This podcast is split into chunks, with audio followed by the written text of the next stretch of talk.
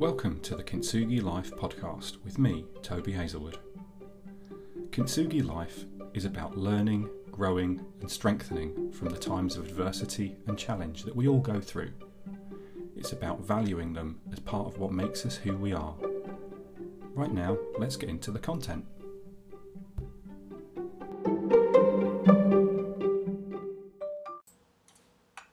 Hi, and welcome to this episode of the Kintsugi Life podcast with me, Toby Hazelwood.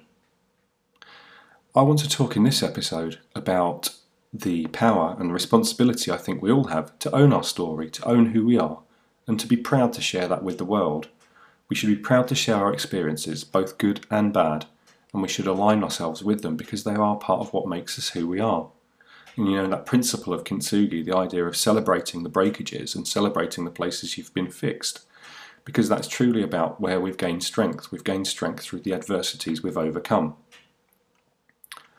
So occasionally, when I'm stuck with an idea for a, a podcast or an article I want to write, sometimes I'll come up with something, and then moments later I'll question over myself over what right I have to be talking about it, or to be writing about it, or speaking about it.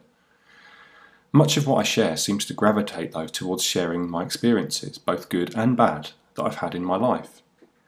Through this, I guess I try and extract nuggets of worldly wisdom to share with others who might be facing the same.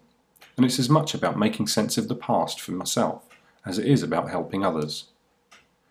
Regardless of my intent, though, I'm often overcome by imposter syndrome, which takes over and starts to make me doubt what possible value I might have to add. What right do I have to be positioning my ideas and experiences as any, as any kind of formula for others to follow?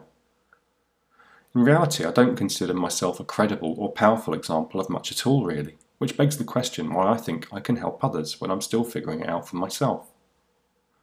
When such doubts do come up, the instinct's to pull back and to self censor. Maybe I should tone down what I'm saying. Perhaps I should reconsider sharing my comments at all. At times like this, though, I have to remind myself that it's precisely because I'm so average and like so many other people that the things that I've learned might be worth sharing. Only by putting my thoughts out there in the world can I establish if they have merit or use for others facing similar struggles. What is entirely genuine and what gives us all the permission to share with others, regardless of our perceived status, success, or stability in life, is the freedom to own and disseminate our stories as we see fit.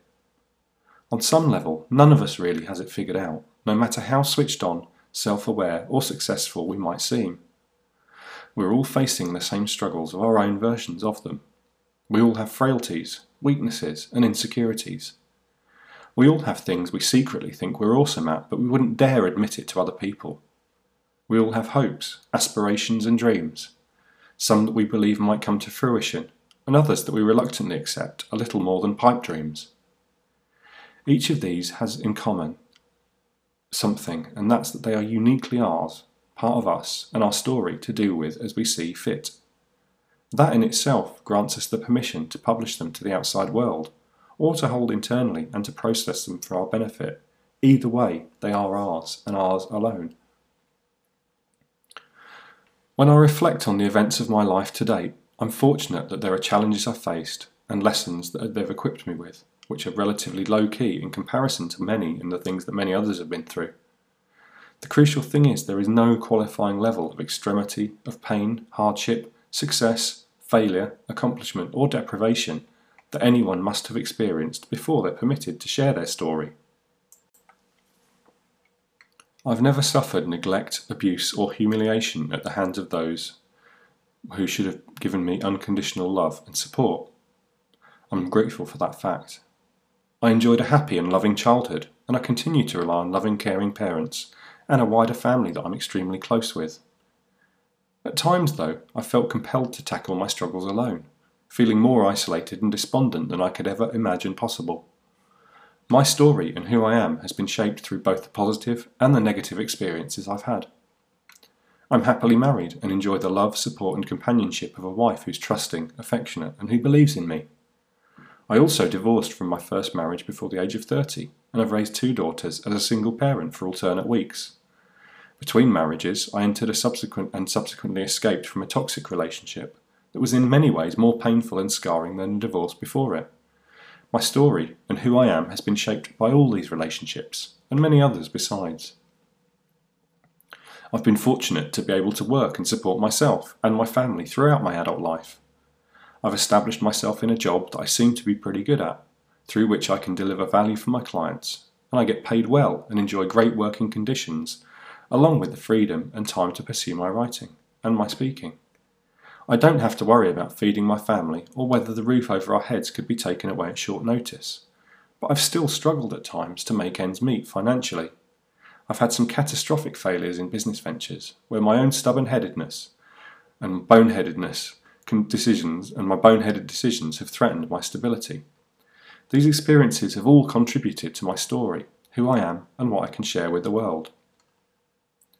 Everyone's lives are a composite of the dark and the light, there are the happy, harmonious periods where everything's on an even keel, and then there are times when we feel like we're being tossed on stormy seas. Whether we choose to share our stories with the world or to reflect on them privately in the hope to learn and grow from them is our own right, and each has the freedom to choose. There is no imperative to share. Either way, our stories are formed, and they are there in the background. The ancient art, Japanese art form of kintsugi, which inspired this podcast, celebrates and adorns pottery with repair, broken pottery with repairs being decorated with lacquer incorporating gold and silver powder. The cracks and damage aren't hidden, but instead are celebrated as part of what makes the item beautiful. The process of kintsugi is analogous to how we should treat the experiences of our life, both good and bad. Some won't be pleasant to recall and aren't worthy of celebration as such, but they are an intrinsic and legitimate part of our story nonetheless. What we each deserve and what we each owe ourselves to do is to take proud ownership of our stories and to accept and embrace them as part of us. These can then be shared with pride and without reservation, for they are true, genuine, and ours to see to use as we see fit. This is Toby saying goodbye. Goodbye.